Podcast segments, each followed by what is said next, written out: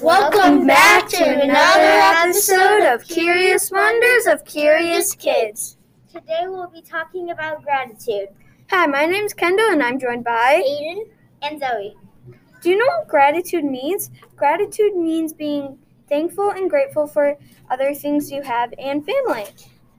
Uh, gratitude means focusing on what's good in our life and being thankful for the things we have.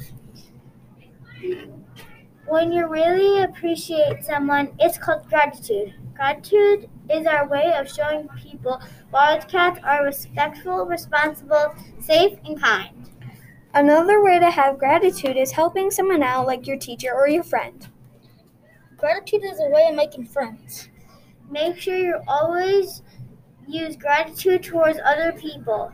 And that's all for today. Come back for another episode of Curious Wonders of Curious Kids.